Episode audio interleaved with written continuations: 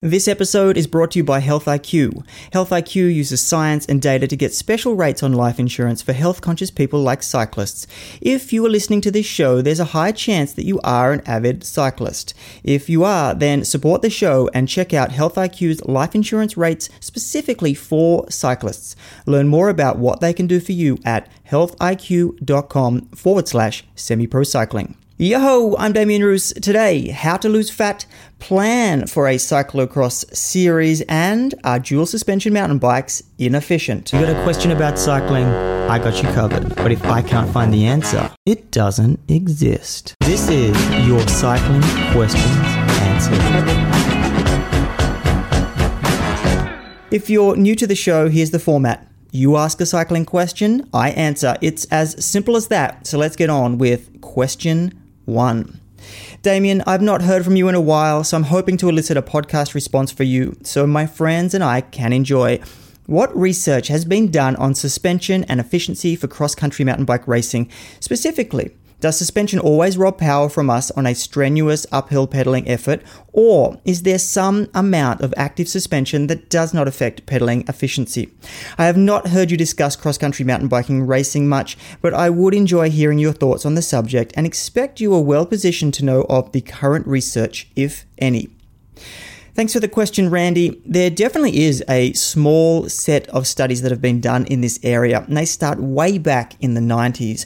So we're talking about really basic shocks here, like the RockShox Indy Fork. I don't know if you're familiar with this, but came out in 95. Really limited control and travel. It used a MCU spring elastomer internal. And the rear shock, a RockShox Deluxe rear shock absorber, a very simple coilover design. And I'm not sure if it had rebound or not, but we are talking the most basic of basic designs pretty much. And although suspension technology and bike weights has changed, there were a couple of interesting findings which would work today. And while we are speaking about today, the last study I've got is from 2016. So I did go through a whole bunch of them, but I've picked out four of the most relevant and interesting studies that we can look at, starting in 97 and working through to 2016. I'm not going to go into too much detail. I will read out the entire title so you can go and look a little bit further if one of these studies interests you. The first study is called The Effects of Mountain Bike Suspension Systems on Energy Expenditure, Physical Exertion, and Time Trial Performance During Mountain Bike Cycling. A quick breakdown of the results from this study subjects rode significantly faster on front suspension than full suspension or rigid during cross country time trials. Cyclists incurred less muscular stress and heart rate when riding the front suspension and full suspension bikes and although the front suspension and full suspension weigh from 0.7 to 2.2 kilograms more than a fully rigid bike, no differences were observed in energy expenditure, and that riding the front suspension in a cross country time trial resulted in a faster finishing time than the full suspension bike or a rigid bike. The second study, Effects of Front and Dual Suspension Mountain Bike Systems on Uphill Cycling Performance, was done in 2000, and the major finding from this study was that the cardiovascular performance was similar both on and off road for front and dual suspension bicycles, but that power output was significantly higher on the dual suspension bicycle during the uphill cycling trials. So the bicycle type did not affect the time to complete each trial, it did not affect the oxygen cost or the heart rate response of the cyclists. Study 3 Effect of suspension systems on physiological and psychological responses to submaximal biking on simulated smooth and bumpy tracks. This was done in 2006.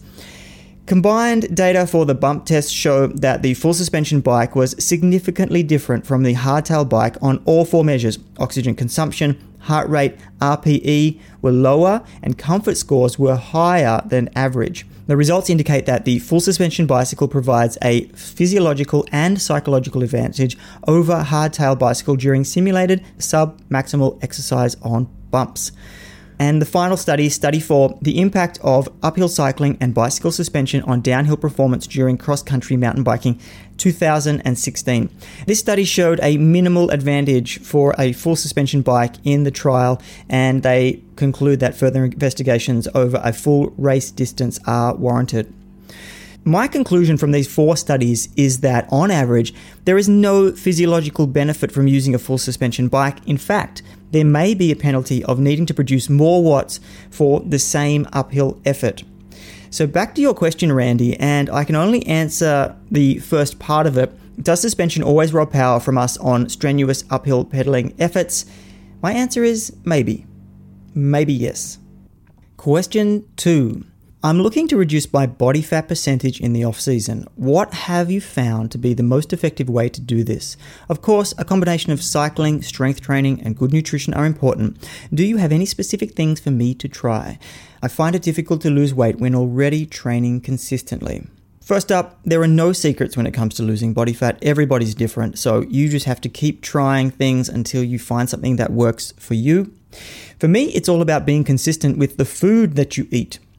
I'm going to look at the calories in, calories out argument for this one, focusing on the nutrition aspects, but not about exactly what goes into your mouth, just the theory behind the composition and macronutrients consumed and how that impacts body composition, which is what you're referencing here because it seems like you aren't concerned about weight loss per se, more about weight management for athletes, right?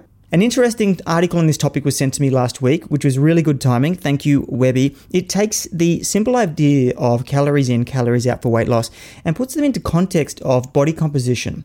Exactly what is being asked in this question.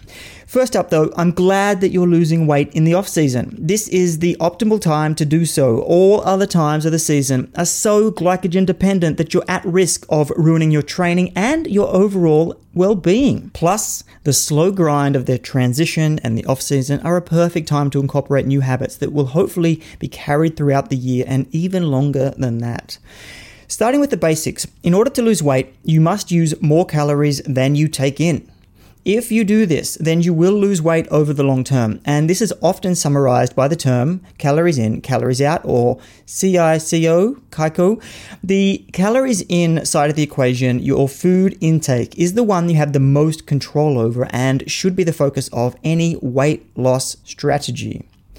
The article that I was talking about, and I will reference a lot, is from this guy called Brian St. Pierre, and it, it explains his take on calories and how he believes energy balance determines body weight, not necessarily body consumption. Calories can be seen as energy, and Brian sees that the energy in and energy out are not mutually exclusive. A change to one affects the other, neither side is static. In theory, you expect your daily 500 calorie deficiency to lead to a weekly 3,500 deficiency, which should lead to one pound of fat loss per week.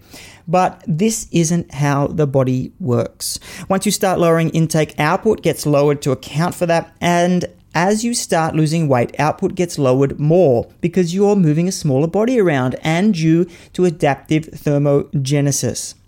But it doesn't mean that all calories in or even all calories out are equal. And when we're thinking about what determines body composition, this is especially true. Body composition is ultimately determined by energy balance, macronutrient intake, age, sex, hormone levels, exercise style, frequency, intensity, duration, medication use, sleep quality, stress.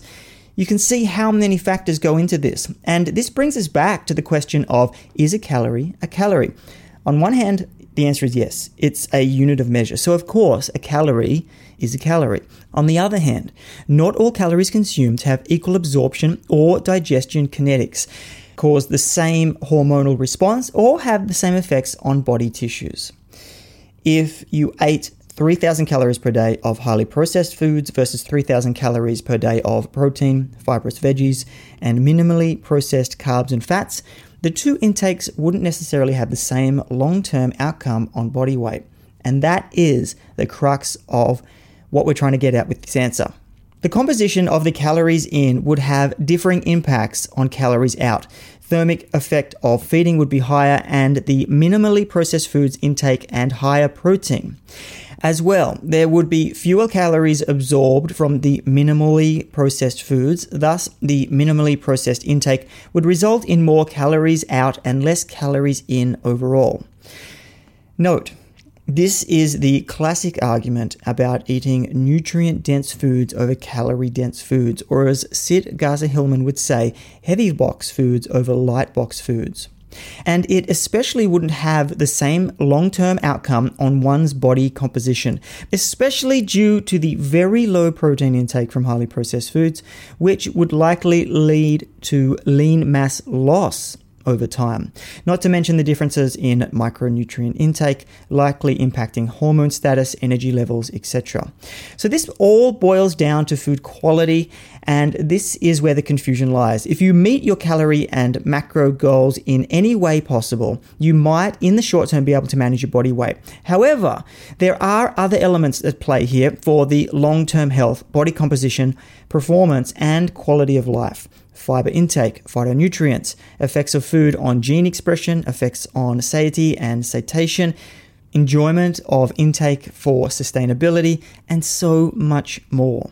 Note, what's interesting here is that if you're eating this way, you don't really need to focus so much on the calories in, calories out method, as you will be fuller with less. Minimally processed foods help to accomplish this in many ways generally less calorie dense, higher in water content, higher in fiber content, generally not hyper rewarding, generally not hyper palatable. Now you start to see the power of these minimally processed foods and how they can help you accomplish your long term goals when it comes to body composition. So, adding to the food quality, quantity does also matter. For most people who aren't going to weigh or measure every bit of food they eat, food quality will actually impact food quantity for the reasons outlined above. It's the context of someone's entire intake that determines their body weight and body composition, not any one food. In the end, remember that while energy balance does determine your body weight, there are other important factors in addition to energy balance that determines your body composition, and this includes losing fat. Simple, hey? But not easy. Stick around to learn how to plan a cyclocross season when you want to do well for the entire season and find out my top pick for road cycling gloves. That's after the break. This episode is brought to you by Health IQ. Health IQ uses science and data to get special rates on life insurance for health conscious people like cyclists. Just like me, they are advocates of a healthy, conscious lifestyle. You work hard at staying fit. Why shouldn't you be rewarded with some financial benefits every now and then? You may already know the personal benefits of being a cyclist, feeling better in the morning maintaining weight easier, all these great things that cycling gives you. But maybe you didn't know that avid cyclists have a 45% lower cancer risk, 18% lower heart disease risk, and up to 28% lower risk of early death. Unfortunately, though, knowing these statistics and being someone that is in these categories doesn't always translate into cheaper life insurance. And historically, many cyclists get penalized for other things like family history, BMI, and other attributes but don't get rewarded for their health conscious lifestyle. That's where Health IQ set out to change this. They look at whether you're a cyclist or some other healthy way of living, they've found a way to negotiate with life insurance companies to get cheaper and better deals for you. And if you're listening to this show, there's a high chance that you are an avid cyclist. If so, support the show and just go and check out Health IQ's life insurance rates specifically for cyclists. Learn more about what they can do for you at healthiq.com forward slash semi pro cycling. Welcome back to Your Cycling Questions Answered. Let's bump straight into question three. I have benefited immensely from listening to your podcast. I am a self coached Masters 50 plus cyclocross racer. I follow a periodized training plan. This is base build specialization.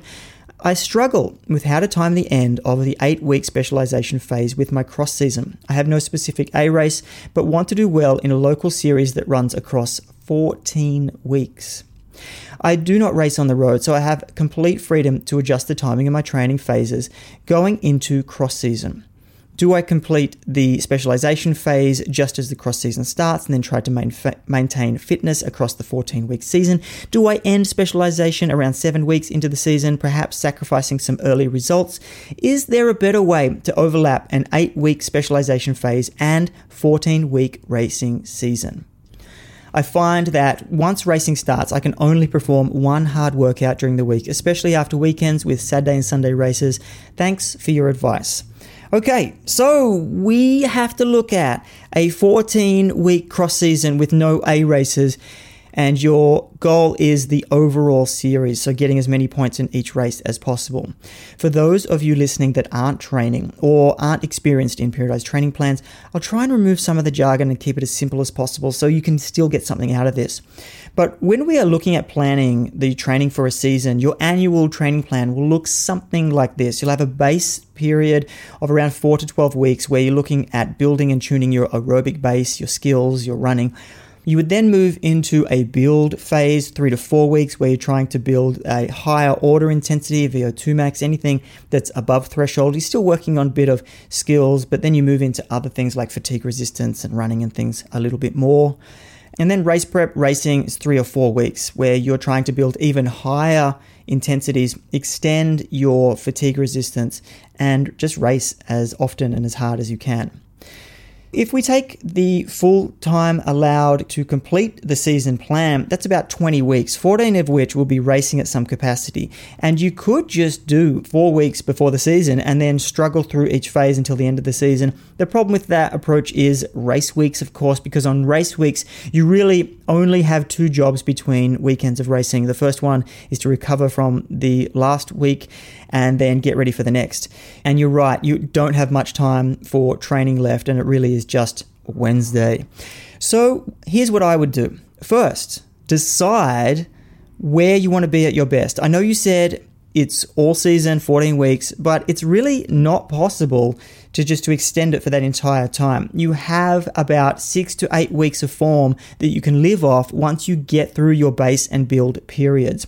Your peak cyclocross racing weeks are about coming into the weekend fresh, which means that not a lot of training during the week. And after many weeks of that schedule, six to eight, like I said, you'll be out of this fitness and you need to reload. So pick something. Pick a course that you got a better chance of winning on, or even the start of the season just to pick it that's when you start your race phase and the race and recover cycle. And this is when you have the two jobs that I spoke about earlier recovering from one weekend and preparing for the next weekend of racing. The only time you have to maintain some fitness, of course, is Wednesdays, like I said. Why? Because Monday and Tuesday are for recovery, Thursday may be an optional training day if you're racing only on Sunday, and Friday is either recovery or openers. Wednesday is your training day. But remember, you've only got six to eight weeks of this. After this period, you got to mix it up a bit. If you want to continue on to December and beyond, you've got to find a weekend away from racing and lock in a 10 to 14 period where you can take a couple of days to heal up, get recovered, and then start do- doing some actual training again. You've got to get back into some threshold work. You've got to drive up your hours and work on your aerobic fitness again because you've just been working on intensity for those six to eight weeks. So do some long weekend rides, even if that means riding to and from a race or two. If you still can't decide where to start the race phase, you could just count backwards eight weeks from the end of the season. But I'd personally get to the race phase earlier than that and do a reset to see where you end up with fitness and results. Then you can adjust for the next year, and that way you give yourself the best chance possible of having a consistent season over the entire 14 weeks. Well, as best as it's going to get. Okay, question four, the final question. What are some recommendations for nice short finger gloves?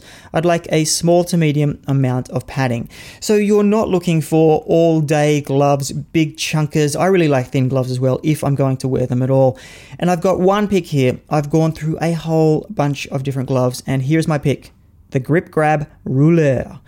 28 bucks euro, 30 bucks USD, 23 pounds. It's just a great all round glove with comfort padding. It is suitable for shorter rides, but if you can handle it, you can go on long rides as well, of course. But it just doesn't give you that bulk in your palm, and you can feel like you're really able to grip the handlebars well. It's constructed from lightweight, flexible materials like all gloves are, but they're pretty sexy looking. They're really minimal in their look, they're not too glary and over the top with any color choices and things. It's easy to wipe away the sweat and the dirt because it's got a sweat wiper and it does have some reflective logos, but again, they don't stand out too much. It's got the classic pull off system and it's a Velcro closure, so it is very simple to get on and off. That is my number one pick. I could go through a whole bunch of different ones, but truly, that is the best one that's going to suit your needs. You can go up from there, of course, if you wanted to get better padding, but I would definitely start with this one. And that's the show. Thanks for listening, thanks for subscribing, and ride well.